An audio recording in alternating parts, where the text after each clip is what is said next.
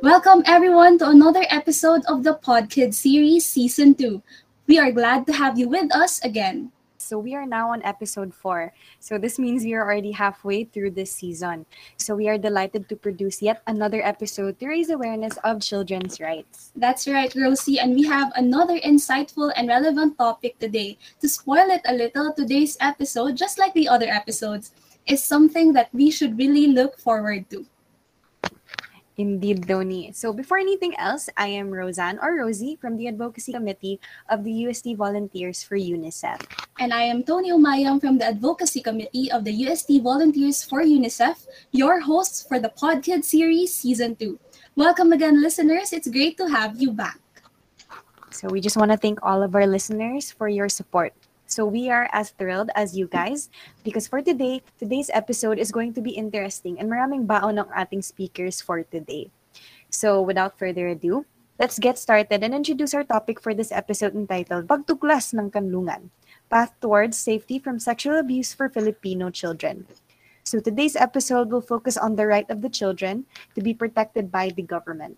This topic is indeed interesting, Rosie. It seems like we will learn a lot from this episode because the pandemic has really affected a lot of people, and children are no exception to that. Internet use has greatly in- increased during the pandemic, so it is just right to tackle issues like these, especially now that children are more exposed and at risk of online sexual abuse. Yeah, absolutely, Tony. Kaya let's not wait any further and introduce our very, very special speakers for today's episode. So our first speaker is Attorney Edalberto C. Bungkin.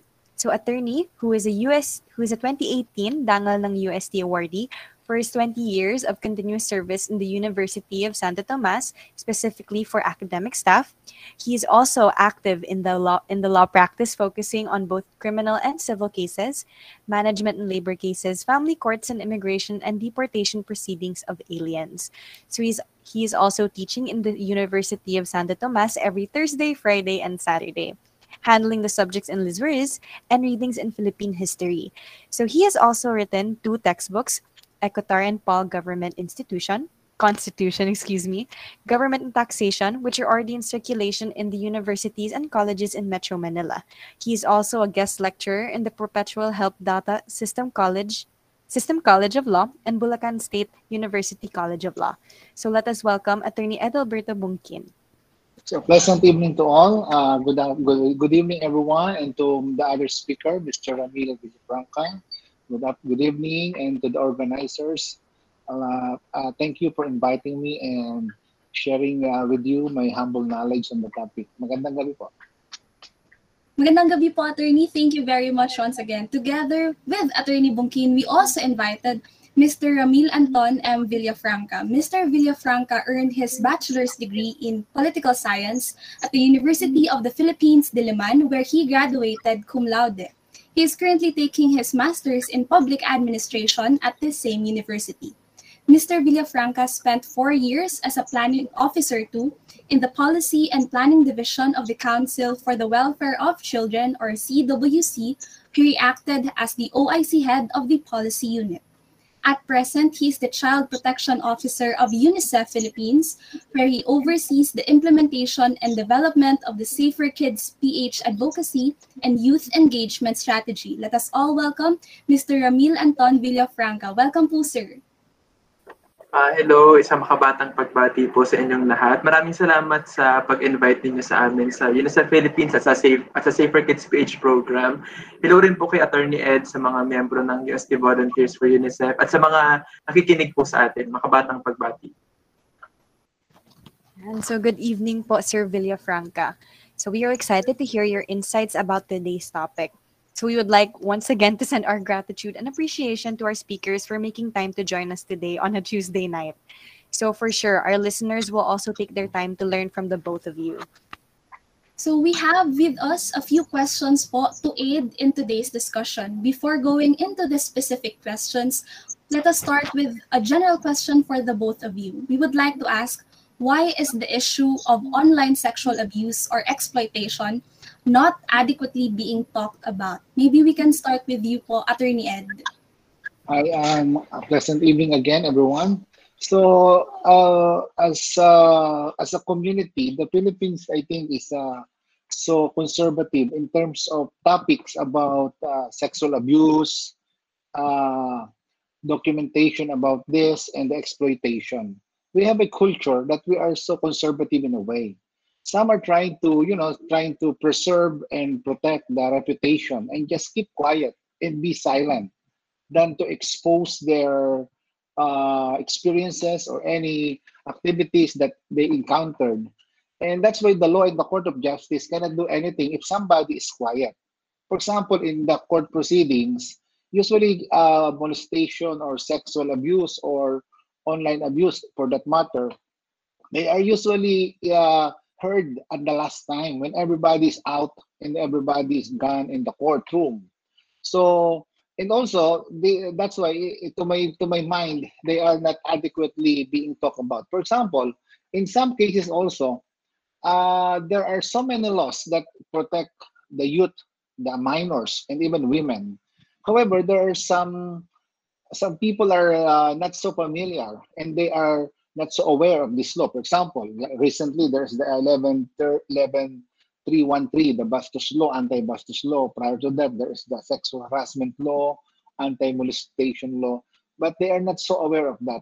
But the the uh, sexual abuse, while it is online, happening online, they are not adequately being talked about because very, very seldom there are some who will expose that and balance between will I disclose it or will I keep my reputation and my secrets on that so as not to damage my feelings? And aside from that, the conservative nature character. So to me, those are the the the reason why the exploitation or if any or any abuses, if any happened in the past, are not being discussed publicly. Okay. Thank you. Thank you. Thank you po, Attorney Ed. Now, can we hear your thoughts naman po, Sir Villafranca? Uh, thank you. Thank you very much for the question. Unang-una, I think um, gusto kong i-affirm yung argument that um, online sexual abuse and exploitation of children has well always been a hidden crime.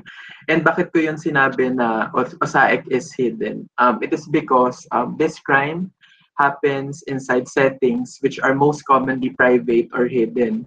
Um, according sa ating national study on online sexual abuse and exploitation of children, yung crime that is OSAIC, it happens mostly in homes or in private settings. And there are times when perpetrators or facilitators of OSAIC or of the OSAIC crime are actually members of the victims' families. For example, it can be their parents, their siblings, yung tito, yung tita, or kahit sinong family members. And so, you know, um, there are different motivations as to why children would want to be engaged in OSAIC or kung bakit parang pumapayag sila na mag-engage sa OSAIC. Pero yung isa sa mga pangunahing reason talaga ay economic. Because this crime is very lucrative, madaling kumita yung crime. Uh, at yung, yung puhunan mo actually very simple lang. Internet connection, webcam, computer. Kung meron ka lang na ganito, madali lang for OSAIC to happen. So perhaps, because of this parang quote-unquote private and quote-unquote hidden traits of OSAIC, um, very recently rin lang natin siya, o, o very recent lang yung nagiging efforts natin to really amplify the advocacy towards the prevention and response to this crime. Um, tapos hindi rin nakakatulong na dahil sa mga social norms na meron tayo, for example, my child, my property.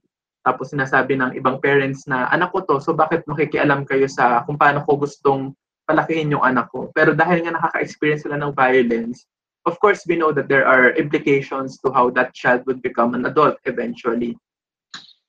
Tapos, um, naging mahirap din to meddle at the end of the social workers at the law enforcement officers.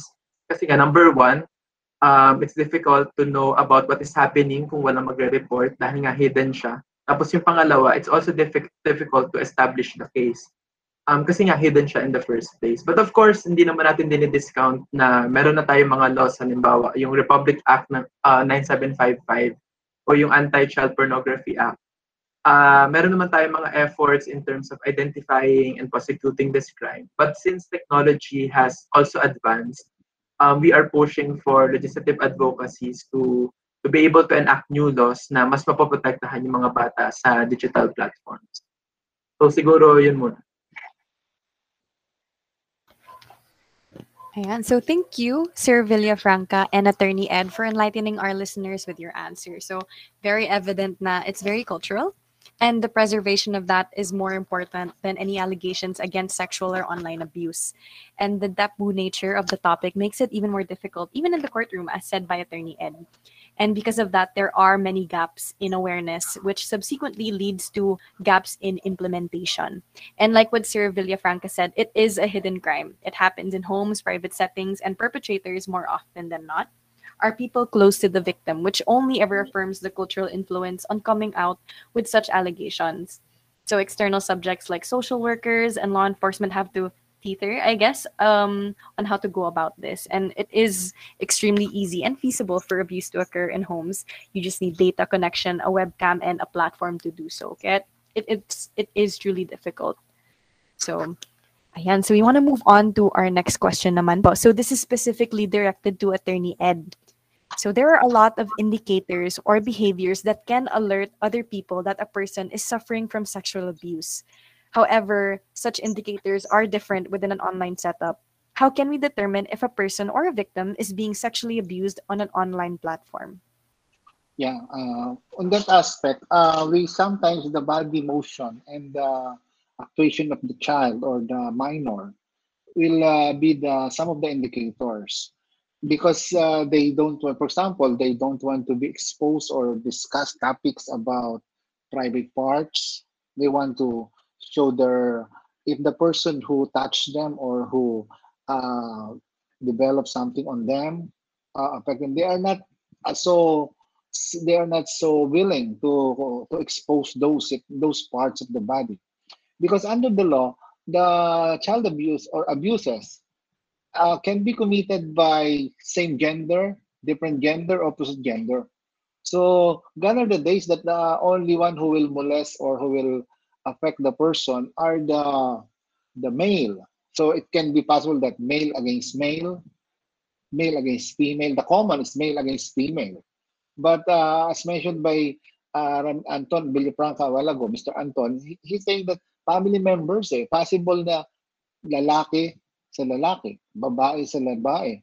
Pwede rin na lalaki sa babae. So ang ang definition ngayon ng nag nagkakaroon ng sexual abuse is yung isang tao inabuso sexually yung isang tao. So wala nang definition ng male or female. Pwede ba sir, pwede ba attorney na babae at babae? Yes. Pwede ba sir na na-abuse siya at hinaras siya online ng isang tibo at lesbian siya? Sorry for the word, pero yun ang reality. Pwede ba hinaras siya ng isang lalaki na kapwa lalaki? Or in some cases, babae sa lalaki? Yes. Kasi they are, ang iniiwasan dito, makikita natin, uh, hindi nila mai-expose yung mga parte ng katawan nila na hinahawakan palagi.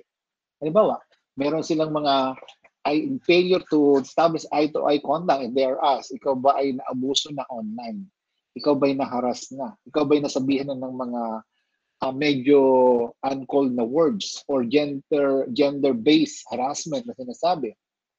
O yung mga salitang Tagalog na medyo malandi or sorry for yung kasi ang terminology eh, ng mga ginagamit. So ito yung mga manifestation at pag hindi mo uh, uh, they don't want to expose their body to others, they don't want to to establish eye contact and they don't want to establish some some uh, straightness or accu- accuracy in their statement on na accused ka ba, ikaw ba'y na ka-experience o hindi. That those are manifestations. Pero pag straightforward na sumasagot, ikaw ba'y nagkaroon ng experience ng online abuse, na abuso ka na ba? Hindi po. Wala po. Diretso. Pero pag, uh, you know, uh, hindi naman ko lang sigurado. Di ba? Kasi hindi mo makikita yung parts ng ano eh, unless mag-expose siya. So the, you will depend on the half body half body. Like makikita natin kay Kate at kay Anton at kay Roxanne, di ba? Hindi mo makikita yung lower part if the incident. So that's why you have to be very particular on the body movements, gestures. Kasi ang tanong natin is, how do you do, how do you determine if a person is abused sexually online? Online. Eh pagka Pagka face-to-face, madali eh. Titingnan ng, ng DSWD, patingin ng hita mo, patingin ng chan, patingin ng iyong braso. Kasi pagka yung in-abuse, kalimitan may mga kalmot yan physically. Kasi nanlalaban eh. Ganito, may braso, may kinalmot. Pero kung hindi yan in-abuse, sigurado walang mancha o wala man ng uh, bruises, mga pasa, galos. Ay, pero kung sa online, hindi eh. You're limited to the body portion. So, maybe also, aside from that, uh, abuse online may be also be established or can be manifested and you can determine by by the words that they would type. Example, ano yung mga words na pinababuti pang magpakamatay, uh, paalam na mundong malupit, di ba? Paalam na abusadong mundo. Mga yung mga words na pag sinasabi niya, would not a normal person and a normal natural child would not say in a normal conversation na hindi naka-experience mo na, di ba? Bakit abusado, yung mga kapatid mo abusado, ang parts ng katawan. Pag sinasabi nila, tinatype at ipinopost na uh, medyo ano, ma-alarm ka din. Then, pagka may, I have a client before na nagpo-post na pwede bang mag-suicide ngayon? Ma-alarm ka. Anong reason? And you consider that as a major threat, I think. That's why. So, determination of if the person or victim is abused online, uh, medyo vigilant ang viewer, vigilant ang authorities, vigilant ang mga DSWD. And if in a online class, siguro yung guidance counselor, magmo-monitor din in random papasok sa online kasi para makita niya. Kasi may mga tabata doon na parang pinag-open na ng camera, nahihiya pa, ayaw magpakita. So those are some manifestation then magta-type sa something uh, what will happen to you if you will not graduate online. So, those are manifestations to my mind and determination that if a person is a victim is abuse, or if you see some of them, if you witness some of them, you must be alarmed and try to help the victim in that matter. Thank you. Thank you so much, attorney, for that answer. So, indeed, attorney, no, yung effect ng activity sa bata, hindi mawawala. Parang yes. may tra- parang may trauma sa kanya. Yes. And and as uh, someone na we surround the children, we should be um, observant sa actions nila. Because as you said, uh, body motion and the acts of the child, how they Mm. react to certain topics regarding, let's say, reproductive parts or sexual topics can tell can give us a hint that there is something going on. And as you said, even the child's choice of words, how they choose to construct their sentences, could give us a hint. So, Correct. gaya And ng you cannot, you cannot see, pagka face-to-face kasi, pwede mo makita kung nanginginig yung hita niya, yung paa niya, nagtitrembling yung kanyang mga daliri physically. Pero pag hindi, unless makita mo siya, hat ganito, makikita. Di ba? And this time, I cannot see kung nanginginig yung paa ni Anton o nanginginig yung paa ni Rose Ann kasi hat lang ang ating nakikita eh. So we should be we should be vigilant or be very observant. Eh, let's say in the first two meetings, yung bata very jolly, very uh, conversant. And then all of a sudden, on the third week, bigyan lang siyang nawala ng gana, then matamlay, hindi man lang hindi man lang siya conscious sa appearance niya sa pa online. So that is a manifestation na baka ayaw din niyang maging pretty kasi it would attract other person or other opposite gender to to victimize again or to abuse her or him again. Di ba? So, butin lang hindi ako mag-appear na maganda kasi baka ma ma-tempt siyang i-abuse na naman ako online. So, yun yung mga manifestations na ganun. Okay? Thank you, sir. thank you, attorney. And also, you said what's more alarming is this sexual abuse, abuse or exploitation can happen with and among any gender. So it does not always mean male to female. Even Yes. members of the LGBTQ community may be victims. So I think Rosie has a question po. Rosie? Ayan, so Attorney Ed, with online abuse, um, with how you described it po, it's more internal than external, I suppose. So they cope very internally with how they post, how they act at home, with the trauma they've been given. So given that, so let's say kasi very, very uso ngayon yung hindi talaga nagpo-post if Yes. sad kayo or pinagdadaanan. So paano naman po yun, sir? If ganon. Well, eh, kung if you notice, uh, maybe guidance counselor or yung mga uh, discipline officer ng school or ng ibang uh, agency, they they should the first thing that they should do is to to uh, investigate, inquire on the family. Diba? For example, all of a sudden, friend person, then nawala na lang siya, try to call. We have series of communications, mobile, messenger, reach out. Reach out to the child. And even if, if you notice that there is really a violation or maybe baka talagang siya ay na-abuse, and the first thing to do is, of course, to the nearest family members. Then they will go to the DSWD, then they go to the office of the police. Kasi ang nasa batas, family members muna. Tiya, siyempre kung sabi kanina ni Anton, kalimitan tama yon na nasa family. Paano kung nasa family nga yung uh, perpetrator niya, yung violators, yung nag-abuse sa kanya, then go reach out to different, uh, maybe sa tita, sa uncle, sa cousin. Then after that, you bring that to the office of the DSWD. Bawat DSWD merong child protection. Bawat police merong women and child protection desk. Then dun, magpo-proceed na yun doon para ma-initiate at ma-entertain, ma-hear, and eventually ma-decide yung case if really there's a violation of that. Thank you so much, attorney. So from there po, when they have already identified that there is really sexual abuse or exploitation, how can these persons or even yung victims themselves report that they're being sexually abused online? Ah, okay. So ang ang initial muna yung family kung let's say the uh, the uh, the perpetrator or the abuser is not in the is not in the family, let's say classmate, sorry, yung mga trainer, trainer o kaya mga coach o kaya mga professor. So, report mo sa nanay, tatay mo. Then that parents will now report that to the DSWD. The DSWD will entertain cases of those kind of cases. Then after hearing the case, they will report to the to the Philippine National Police. Kasi usually magkakatabi yan sa, munisi, sa municipality. Sa LGU, magkatabi yung DSWD at saka PNP. Then they will build up a case, and if they're true enough and convinced that they are uh, there is a violation online by somebody or by some people, then then they will file that in court. So because under the new law, Republic Act number 11313, 11313, the there is a setup of uh, there is a mechanism on how to proceed. Minamandate ang school na magtayo ng uh, anti-sexual harassment committee, gender sensitivity para ma matugunan yung mga reklamong ganito. And eventually, uh, to protect the interest of the victim, mapapansin nyo pag may mga news sa, uh, di ba may mga news ang, ang mga ating mga newscaster, they will not disclose the name. Let's say, child AA, boy BB, si boy, si nene. They will not identify Juan de la Cruz or Maria they will just identify them by the code at para i-procedure. So to protect also the interest. But time and again, even if without them continuing the complaint, the case would still proceed pagka na-establish na ng may violation.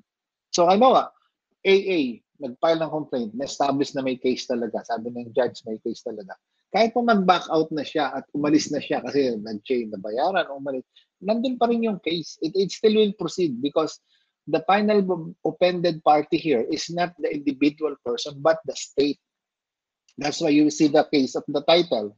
The title of the case is uh, Juan de la Cruz, People of the Philippines versus, let's say, Juan de la Cruz. Even if the actual victim did not continue and would not like to continue the case, the case will still proceed because the actual victim for this kind is the disturbance of the peace and order and the disturbance of the right of the people. So even if the victim Maria is backing out, ayaw na niya, na-expose, nasimulan na kasi, ipapile na yun ng court at tuloy-tuloy na yung kaso kasi ang title naman ng case, remember, is not Maria anymore. Maria versus Juan de la Cruz is now People of the Philippines versus Maria uh, versus Juan de la Cruz. So tuloy-tuloy pa rin yung kaso kahit hindi na siya mag, ano, uh, mag-proceed. So first, family, DSWD, PNP, Okay. Sir, paano yung mga NBI? In some cases, kasi baka may PNP involved, dumidiretso sa NBI. Pwede rin sa CIDG o sa ano. Diba? Kasi yun yung mas malapit. O doon sa may doon sa mayroon trust and tiwala na mo, mas capable yung agency na yon. That's what I'm saying. Okay? Thank you, Attorney Ed, for your insightful answers. So, just to summarize for our listeners. So, with how the legal proceedings work, it goes through who is the closest to the children, such as their family, then the D- DSWD, then PNP, and then they build a case, and then they move to court. So, under 11. Just to add, just to add, let me cut you on that. Additional. If they are in a educational setting, however, it's different. You have to report to the school. Ang sinasabi ko kanina, hindi tayo magkakilala. Basta nagbabash sila o differently, Facebook and Instagram. Pero nagbabash na hindi naman magkakasama sa isang organization. Pero kung magkakasama kayo sa isang organization, let's say, you're both in one school community, report sa uh, administration ng school. Let's say, isa kayong group ng uh, players. Ordinary players kayo na magkakasama sa isang team. I-report sa coach o mag-report sa admin. Let's say, isa kayo na basketball team na yung pala na oh, nababiolate yung isang player ng iba. Oh, that's a different one. But given the scenario, all things equal na ganito, hindi naman tayo magkakakilala and we're just knowing na may na-violate pala tayo. So, I say, uh, the rule is DSW, family members, DSWD. Ah, okay po. Clear. So, such mechanisms of action and such laws try to keep the child as safe as possible. So they're kept under close watch, as what you said, po, even if um, one of the parties do back out because the case is versus the state. And I have a question lang po, attorney. So granted all of that, how do you think we should go about such proceedings if the perpetrator is in the family? So culture does dictate um, respecting elders. So more often than not, families would side with the perpetrator, and it becomes um your word against mine type of situation po Yeah. when it comes to that. So how should we go about that po, especially since the proceedings do rest on the family more often than not? So in some cases, pw- pwede naman na magkahingi ng protection order. Let's say mag, si kuya, ihihiwalay yan dun sa victim. O si tatay ihiwalay sa victim. Kasi those cases, pag kami ganong case, automatic ina-apprehend at saka hinuhuli muna yung ba- abuser. Di ba? Yung akusado, yung nag, ng aabuso. So hinuhuli mo na yan, nililipat ng location. Usually, kinukulong sa PNP. So pwede siyang mag-proceed. Okay?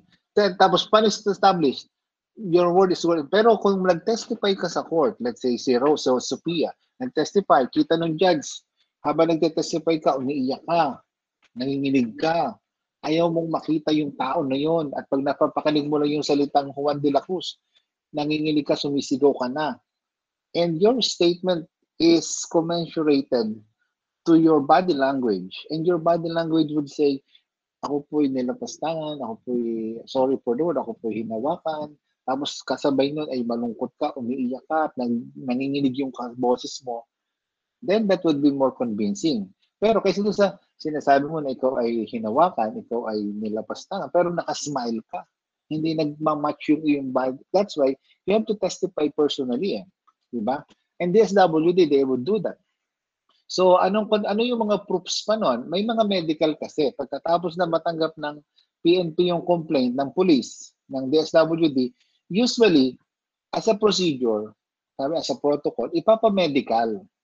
Let's say si si Maria, ipapamedical siya kung sinasabi niyang hinawakan ah ah, pinisil. May mga marks kasi yan eh. Kasi minor nga yun, di ba yung body ng mga minor medyo malambot, hindi naman ganun na kung 36 years old ka, kahit papisil-pisilin, wala namang epekto yun. eh. Di ba? Pero pagka minor, pwedeng pagka-touch mo pala, then yung mga private parts, i-examine niya yung doktor yon. So yung mga yon, kahit pa hindi sabihin ng bata o nung minor na na-abuse siya, the physical appearance of the body will manifest and will support that. Why is it that there are these parts in your body, uh, marks in your body, na wala naman sa normal na bata? Sasabihin mo na, napalang po yan, nat- nabangga lang po yan sa kisame o nabangga sa cabinet, eh bakit naman ganito kadami, di ba? Ano yung bumangga ng bumangga o di ba? Those are manifestations. Or yung proofs, mga proofs na pwede mong gamitin as evidence. So thank you, sir, for clarifying that po, attorney. So we have heard your legal perspective po. So now let us hear some insights from the standpoint of Mr. Villafranca, who is a UNICEF Philippines Child Protection Officer or CPO. So, Sir Villafranca, we are interested in your affiliation to Safer Kids PH, which is currently being developed and led by you. So, may you share your reason for why you have chosen to lead the aforementioned advocacy po? Thank you. Ay, grabe. Nay nahiya naman ako dun sa tanong na led by me. Ah, ilalagay ko lang siguro sa sa tamang context ko no. Yung Safer Kids PH is, is isa siyang programa na suportado ng Australian government at sa kasulukuyan, ito po ay ini-implement sa pamamagitan ng isang consortium of agencies which include Save the Children Philippines, um, the Asia Foundation, at ng UNICEF Philippines. Um, so ako po ay isang child protection officer mula sa UNICEF na kabilang sa grupo ng mga officers na tumututok sa pag-implement ng programang ito. So yung yung Safer Kids PH program, nabuo po siya para tulungan o bigyang suporta yung gobyerno kabilang halimbawa yung DSWD, Interagency Council Against Child Pornography, yung Council for the Welfare of Children, um, DOJ, Department of Justice, uh, Philippine National Police, at marami pang ibang mga agencies para ma-ensure natin na meron tayong whole of society and whole of government approach towards um, OSAIC prevention and response. And um, yung Safer Kids PH, is, it, it also addresses yung increasing prevalence of cyber cyber violence or online violence na for instance, sabi sa National Baseline Study on Violence Against Children, um, isa sa dalawang batang Pilipino ang naka-experience ng violence online. So, kung imagine niyo parang one in two Filipino children yung nakaka-experience ng online violence. Diba sobrang ano nun, parang wow, sobrang taas nung, nung data. Pero dito sa online violence na to, it, it includes uh, cyberbullying, online sexual violence, online harassment. So, ano, maraming part or inclu- included doon sa sa category na 'yon. Tapos ngayon, ang ang dami rin nating nare-receive actually na cyber tip reports from the National Center for Missing and Exploited Children na isang US-based organization. Tapos yung mga reports na to, tinatransmit naman siya sa Department of Justice Office of the Cybercrime. Tapos we really saw an exponential increase in the number of cyber tip reports, um, especially during the pandemic kasi most of the activities now have shifted to virtual platforms. Yung schooling, yung socialization ng mga children, yung basta yung most of the activities now uh, are really online. Lalong-lalo na sa mga bata na for the longest time nung pandemic, nung lockdown, bawal silang lumabas. So yung mga data na to, itong mga numero ng bawat batang Pilipino na naabuso online, this is the reason, the solidifying reason kung bakit nabuo ang Safer Kids PH program. So sa Safer Kids PH program, briefly I'll, I'll share with you yung tatlong program components. Yung number one ay on advocacy and social behavioral change. So kanina nabanggit ko yung damaging social norms na meron tayo, yung very cultural um, beliefs and, and traditions na meron tayo na my child, my property, yung mga, yung mga nabanggit ko kanina. Um, at also yung need to to increase the understanding of the general public kung ano ba yung OSAEC o yung online sexual abuse and exploitation of children. So yung component one, it focuses on uh, advocacy, awareness raising, and social behavioral change. Yung pangalawa naman is on support to key government agencies to strengthen the policies and processes on OSAEC. Kanina, binabanggit ni Attorney Ed yung, yung parang case management flow, how will halimbawa DSWD cater to to to a case of a victim of child abuse. So yung mga yung ganong policies and processes hindi naman siya perfect. So we try to provide support to to government agencies para ma-enhance, ma, ma, ma-strengthen yung implementation at based sa mga evidences at sa technologies na meron na tayo ngayon, how do we improve the policies and processes that we have? So part dyan yung support sa judiciary, executive agencies like DSWD, DOJ, PNP, etc. Tapos yung last naman is on community implementation. So how do we support the community, um, especially OSAIC hotspots, to contextualize parang all of these national policies and interventions para ma-implement sila. Kasi marami tayong ano eh, marami tayong mga interventions sa community level. Kanina nabanggit ni Attorney Ed, meron tayo sa police na um, Women and Children Protection Desk. Meron din tayong Women and Children Protection Unit sa mga sa mga hospitals. uh, meron tayong barangay councils for the protection of children, LCPCs or local councils for the protection of children. So, paano natin susuportahan yung mga communities para ma-ensure na yung mga structures na ito at yung mga policies na meron tayo ay na-implement ng mga uh, mechanisms na to. So, in a nutshell, din yung Safer Kids PH program na yung main objective talaga is to strengthen the child protection system para ma-address yung OSAE. Pero yung question nyo kanina kasi, parang why have I chosen to be a part of the advocacy? Siguro, on a personal level, yung child rights kasi ano siya eh, it's an important stepping stone for a person to, to for a child to enjoy other rights as well. And since yung childhood very formative siya, diyan nabubuo yung yung kung paano ka or it, it really hones how you will become an will become an adult someday. Mahalaga na we really support a child to attain a good life at isang aspeto nito for us in UNICEF at sa Safer Kids PH program is to really um, do all our best to provide an enabling environment para maprotektahan yung mga bata sa iba't ibang klase ng abuso at exploitation. So, yun. Thank you so much, Sir Villafranca, for allowing us to have an insight regarding your chosen advocacy and regarding Safer Kids PH. So, To summarize it, for our listeners, Safer Kids PH focuses on strengthening a system and creating a safer place for children by raising awareness on sexual abuse and exploitation. Kasi gaya po ng sinabi nyo kanina, anumang natutunan ng bata, an, anumang natutunan ng isang tao nung siya'y bata, da, dadalhin at dadalhin niya yan kapag siya ay tumanda na. So it's very, very important for us to protect our children from this sexual abuse and exploitation. Sir, I would like to ask po, um, if maybe our listeners are interested in um, being one with your organization and also would like to help Safer Kids PH, how can they contact you? Or is it possible for them to, um, um, for collaborations or partnerships with Safer Kids PH? Yes, of course. Kasi nga, yung isang component namin talaga is on advocacy and build building awareness on OSAIC. So meron po kaming website, yung www.saferkidsph.org. Tapos meron din kaming Facebook, Instagram, at Twitter. Search nyo lang po Safer Kids PH.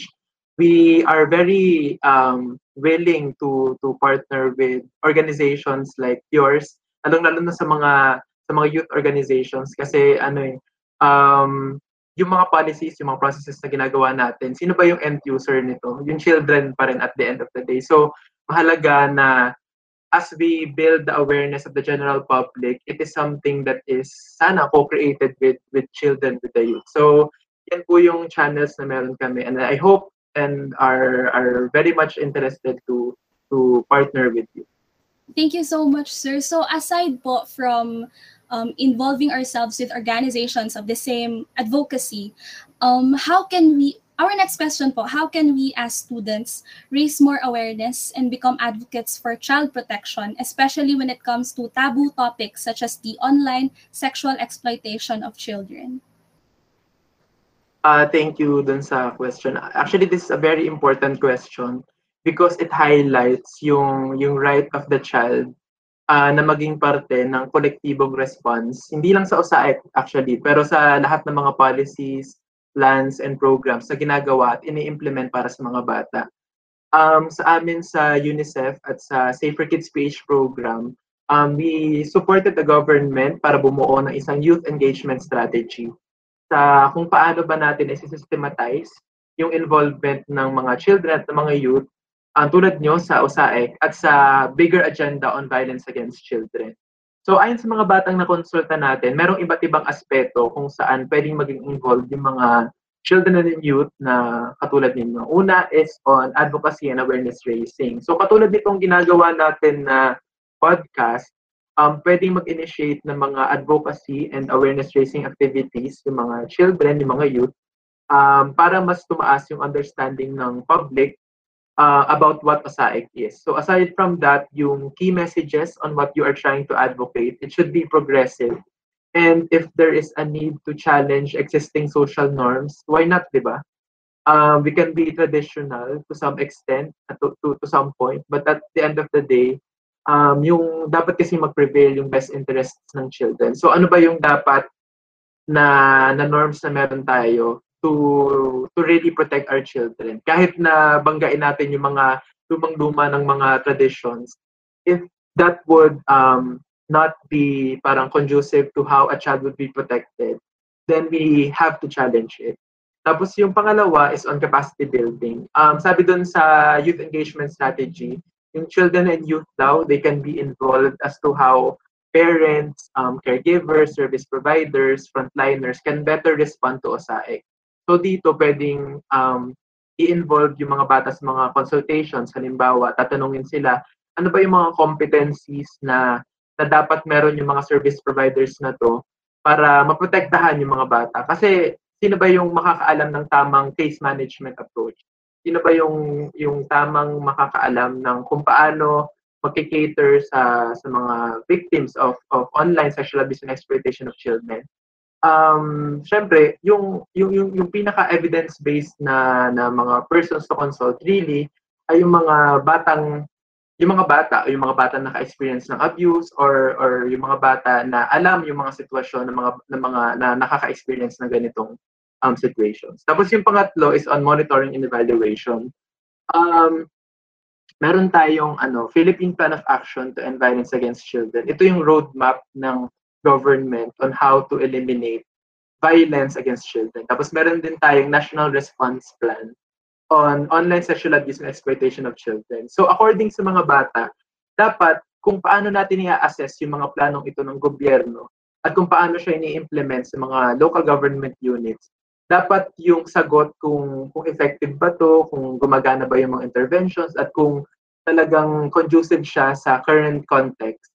Dapat children yung, yung natatanong, dapat children yung nagsasabi kung um, sa pag-assess nung programa or, or nung plano, tama ba o dapat pa siyang ipagpatuloy. So sa mga ganitong consultations, we can be a part of of the the solution. Hindi lang so doon sa youth engagement strategy, it it does not only tell na we can be advocates, we can be part of the awareness raising activity. So more than that, we can also be involved in in consultations, in activities, interventions na led by the government to really consult children. So for now, I think um, you need to continue at initiatives like this. For, for, from our end naman, we will continue support our government agencies to conduct and lead um, consultations, interventions that will recognize your right to participate. Um, and, and lead consultations with children wherein we, we would have you involved in the advocacies towards the prevention and response to to online violence. So I hope I was able to to um, touch very briefly on, on, on the on the points on how you can be part of the the awareness and how can you become advocates for child protection. Ayan. So thank you po, Sir Villafranca. Super informative. And I think us students, I feel, are great instruments to being able to raise awareness on sexual exploitation of children. And at the end of it all, it should be for the children nga naman, like what you said po kanina. We can um, hit as many traditional norms as possible if it does um, invoke harm on the children and make our and make our advocacies as inclusive as possible. So we also can involve as many people in the community as possible by providing service providers the resources they need to recognize such abuses. So we can use um, use for a lack of a better term the experiences of children who have experienced such situations. And at the main core of our advocacy once again, I want to repeat, like what you said po kanina, it should center on the experience of the children and the programs that are supposedly for them. So, ayun po. So thank you to all our speakers for sharing with us their very relevant and timely opinions regarding these matters. And as for our final question directed to both of our speakers, what do you think should the government do to provide more help to the young victims of online sexual abuse and reduce the number of cases in the country? As we all know it, um, the Philippines does have a level of infamy in online sexual exploitation, and we are linked to a snuff film called Daisy's Destruction. And because of that, UNICEF does estimate there are over 60 to 100,000 children in the Philippines that were involved in such prostitution rings. So how can we po, Attorney and Sir Villafranca? Si ano naman, si Ramil naman mauna. Okay, sige po. Ayan, so Okay Sir po. Villafranca. Sige po, siguro simulan ko dun sa nabanggit ko kanina na um, yung roadmap ng Philippine government, yung Philippine Plan of Action to End Violence Against Children. Um, it well, it includes OSAIC kasi it's offline violence, eh, it's online violence against children. Pero yung plan na yun, it's actually the integration or the the link between online and offline violence against children. Pero just the same, yung yung as mentioned, yung Council for the Welfare of Children, it has the PPA EVAC o yung Philippine Plan of Action to End Violence Against Children, which essentially outlines six components para magkaroon tayo ng effective child protection framework sa sa Philippines. Una is on having an evidence-based parenting program wherein parents and caregivers do not use violence as they nurture children um, as they become adults. So part part dyan yung yung pag-establish ng parents ng effective communication with their children, asking them kanina nabanggit ni ni Attorney Ed yung mga red flags na dapat na observe. Minsan kasi yung yung yung according sa isang study natin, yung Philippine Kids Online Survey, most of the parents actually do not know how to use the internet. At very intimidating sa kanila na magtanong about um, what children are doing in in um, uh, these platforms in these digital platforms. So kapag minsan nakakita sila ng red flags, nagda-doubt pa sila sa sila sa sarili nila na dapat ba maging involved ako dito? Or am I invading the privacy of my child? So yung mga ganong klaseng um, questions ng mga parents, we can address that if we can establish uh, uh, an evidence-based parenting program. And aside from that, yung yung social norm na rin na ano, na okay lang mamalo. Kasi ano rin siya, violence din siya. Well, hindi siya usaik, pero gusto ko na rin mabanggit kasi yung yung corporal punishment as we call it, it's, it's also physical violence. It's and it's something that we also need to address.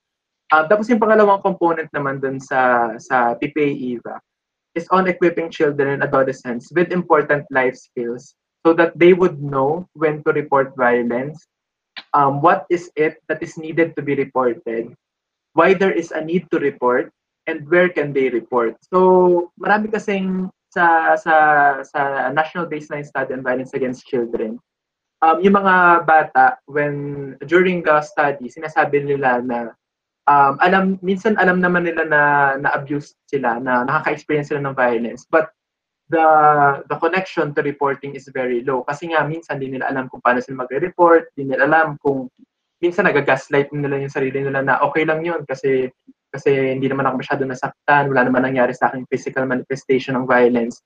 But, you know, violence transcends the physical.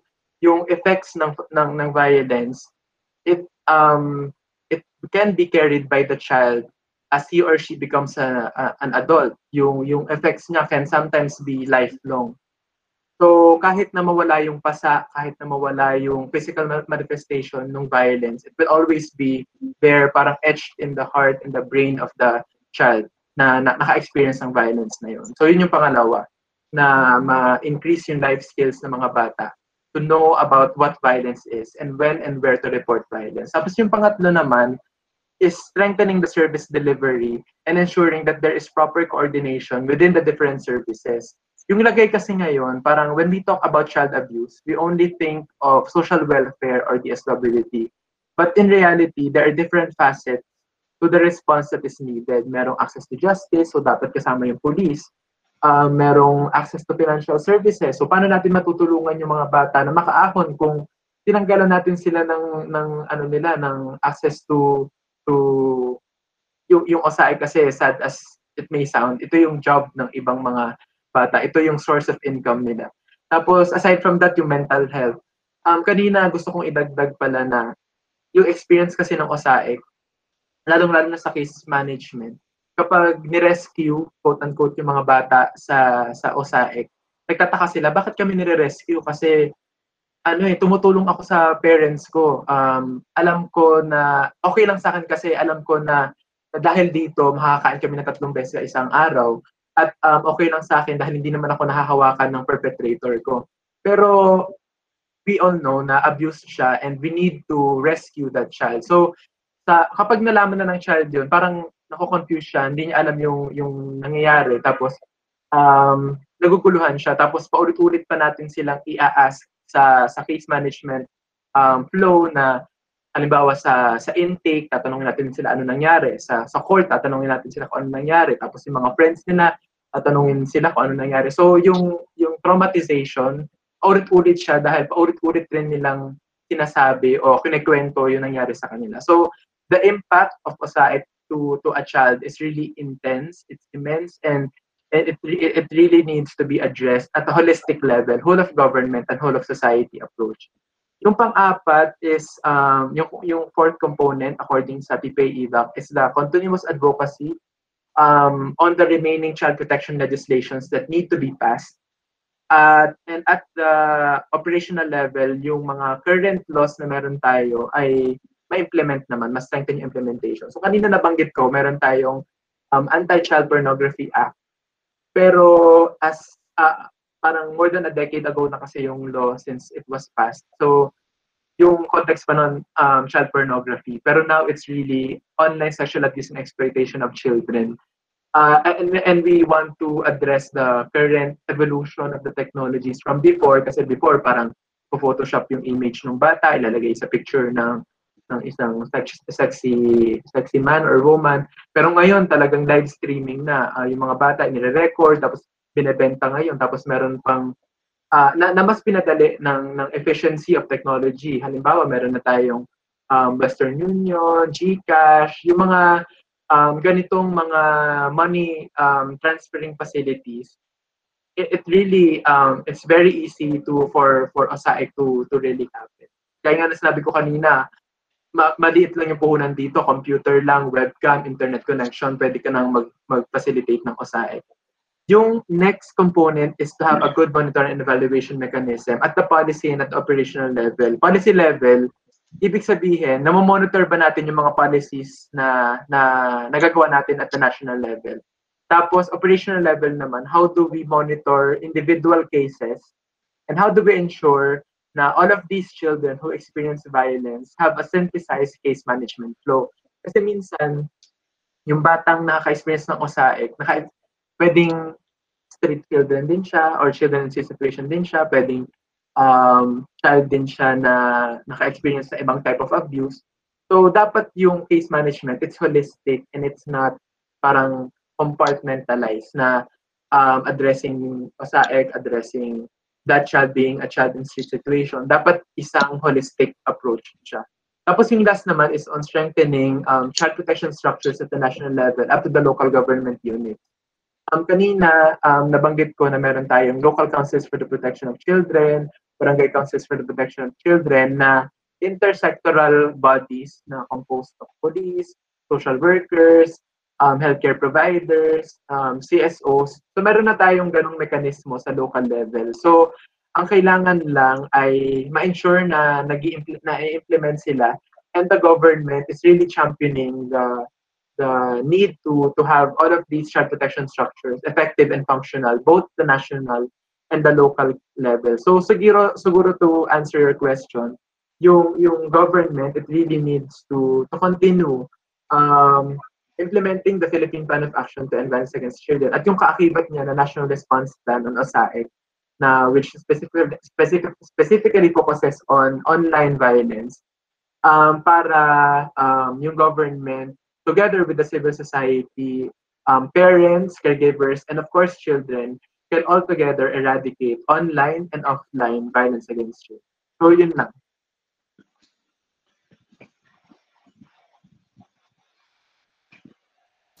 Thank you, Sir Villafranca. Si Attorney Ed naman po.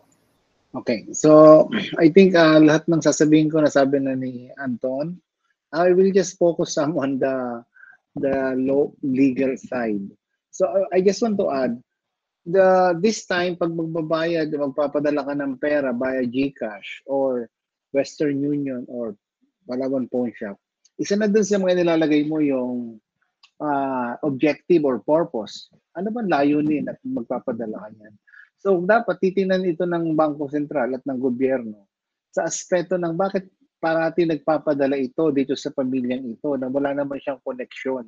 Let's say, galing sa sa Europe, nagpapadala siya ng maraming pera lagi, tapos wala naman siyang connection. Makikita dito ng gobyerno na baka may something na nangyayari dito tapos ang pinapadala niya ay ang pangalan ng nanay nito, ng bata. So nakikita natin na ang gobyerno may papel na ginagampanan dito. Malaki ang papel ng gobyerno. So the government must uh, do something to stop the sexual abuses, especially to minors online.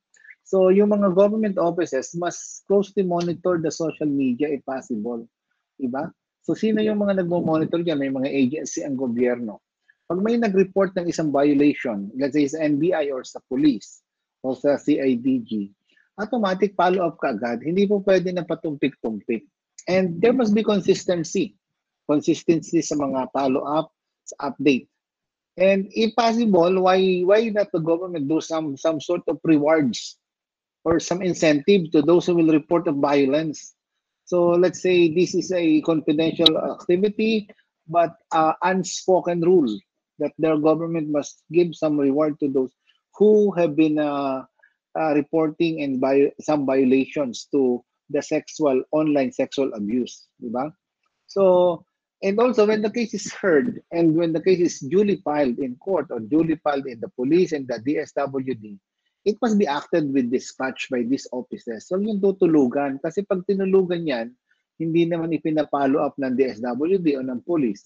Ang mangyayari, wala rin mag, magkakaroon lang ng, disadva- ng disappointment and discouragement sa mga magpa-file. And eventually, since online yung ginawa at nag-violate, there must be also some possibility of a reporting on the data that uh, on the data on how many have been apprehended, how many have been uh, punished, how many have been uh, uh, sentenced to that matter, and at the maximum, meron bang nabigyan ng the highest penalty. So, ang uh, the government uh, will help more by there are so many agencies already, di ba? Ang gobyerno naman eh, very fond of creating interagency task force. O create na naman ng agency to to to protect the young victims of online abuse, agency against online sexual abuse, interagency against uh, online abuse. Para maipakalat at mabigyan ng tamang uh, proteksyon at diba yung mga kabataan niyan. Hindi naman natin po pwede itong magawa ng madalian ngayon dahil nga talamak ang online. Ngayon lang kasi sa sinasabi nga ni Mr. Anton kanina,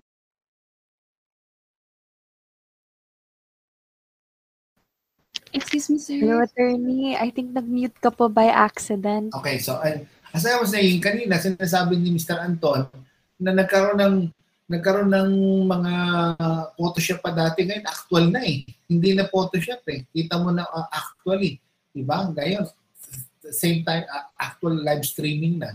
So dapat ating proteksyonan yung mga kabataan at mga biktima sa pamamagitan ng pabilis na pagkilos ng gobyerno, ang gobyerno pagka kumilos tuloy-tuloy, consistency, at sampulan. Sabi nga ng mga ano, sampulan natin na may maparusahan kung talagang may nag-violate, but observe due process in the implementation. Observe the fairness and equality. Kanina iniisip ko, sa tayo naman, sa mga gaya natin, sa mga nanonood ngayon, tsaka sa mga na-participants natin, uh, we should always do some activities that would promote the rights, fairness, equality, Diba? Kasi pag nakikita ng tao yan at ng mga ibang audience na we observe fairness, equality, justice, and among all the members, they will not think of that. Kasi discourage, in a way, discouragement na yun sa kanila eh, na gumawa ng violation. Pero kung makikita sa community ay unfairness and equality, then on their mind, pwede pala naman eh. Eh, di gawin ko na lang. Pero kung nakikita nila ay uh, fairness, equality, do, do justice to everyone, uh, sabihin, adin, ganito pala yung dapat natin gawin sa gobyerno. Diba? So I think that would end my statement. Thank you. Thank you very much po, Attorney Ed and Sir Villafranca. That's it for all of our questions we wanted to ask you today. Thank you so much for sharing your wonderful insights with our listeners. So as mentioned, Rosie, no, may mga organizations and programs na available, for example, Safer Kids PH to help us regarding the matter There are even laws, and there is actually a process of reporting a case to the government offices concerned. But because this usually happens in a private setting, hindi natin agad nare-report or even hindi natin agad nare-recognize. So this episode really urged me to be more keen and observant to others, especially the children. Because I like to point out how children are so much vulnerable and that the pandemic, bringing with it the rise of online setups, made it difficult to monitor them. And children may even develop being secretive and private dahil sa online setup na ito. From here, we must continuously involve ourselves in advocacies that focus on creating a safer space for them. And we must also continuously inform ourselves of these topics and inform our family members and those around us about it. How about you, Rosie? What did you learn from today? Yan. So for me naman, Tony, our discussion did affirm that the cultural expectations and norms make it difficult to come forward with sexual abuse and allegations. And moreover, the process of the law does as much as possible to protect the child by choosing who to talk to carefully and protecting their privacy at every turn of the court case. And the trauma brought about by such violence that is um, brought about by adults whom they are supposed to trust and believe in stays for years and years and shapes the types of adults they become later on. And sometimes such trauma and violence is not even overt. The online setup makes sure of that. It is intense and devastating, and our community needs to take in a holistic approach in targeting such situations. And at the core of any program, it should take into consideration the child, what they need, and what will help them the most. And so, lastly, naman for me, just a little ad lib. I was unaware that our laws on online sexual abuse were that dated pala. So 10 years, it doesn't seem that long ago naman in, in context from 2020 to 2012. But in the internet history, ang dami nang nangyari since 2012. So there are so many facets that predators can access and take over.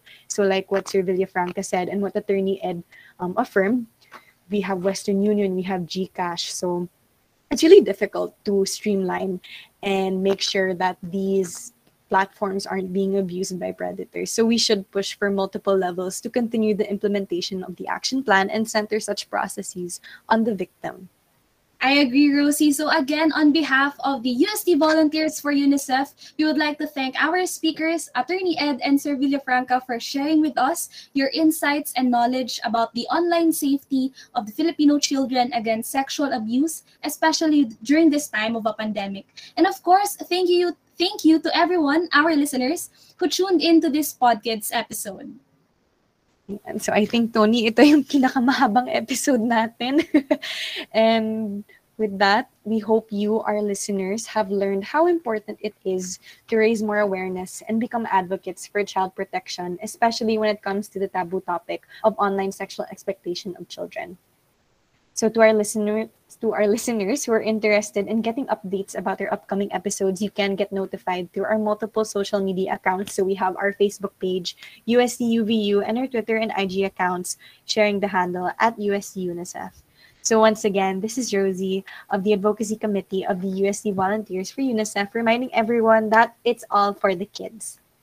And syempre, Rosie, deserve naman ng topic na ito ang isang mahabang episode, di ba? This is Tony from the Advocacy Committee of the USD Volunteers for UNICEF and this has been the PodKid Series Season 2, Episode 4, Pagtuklas ng Kanlungan, Path Towards Online Safety from Sexual Abuse of Filipino Children. Catch us on our next episode. Have a good day, everyone! USD Volunteers for UNICEF.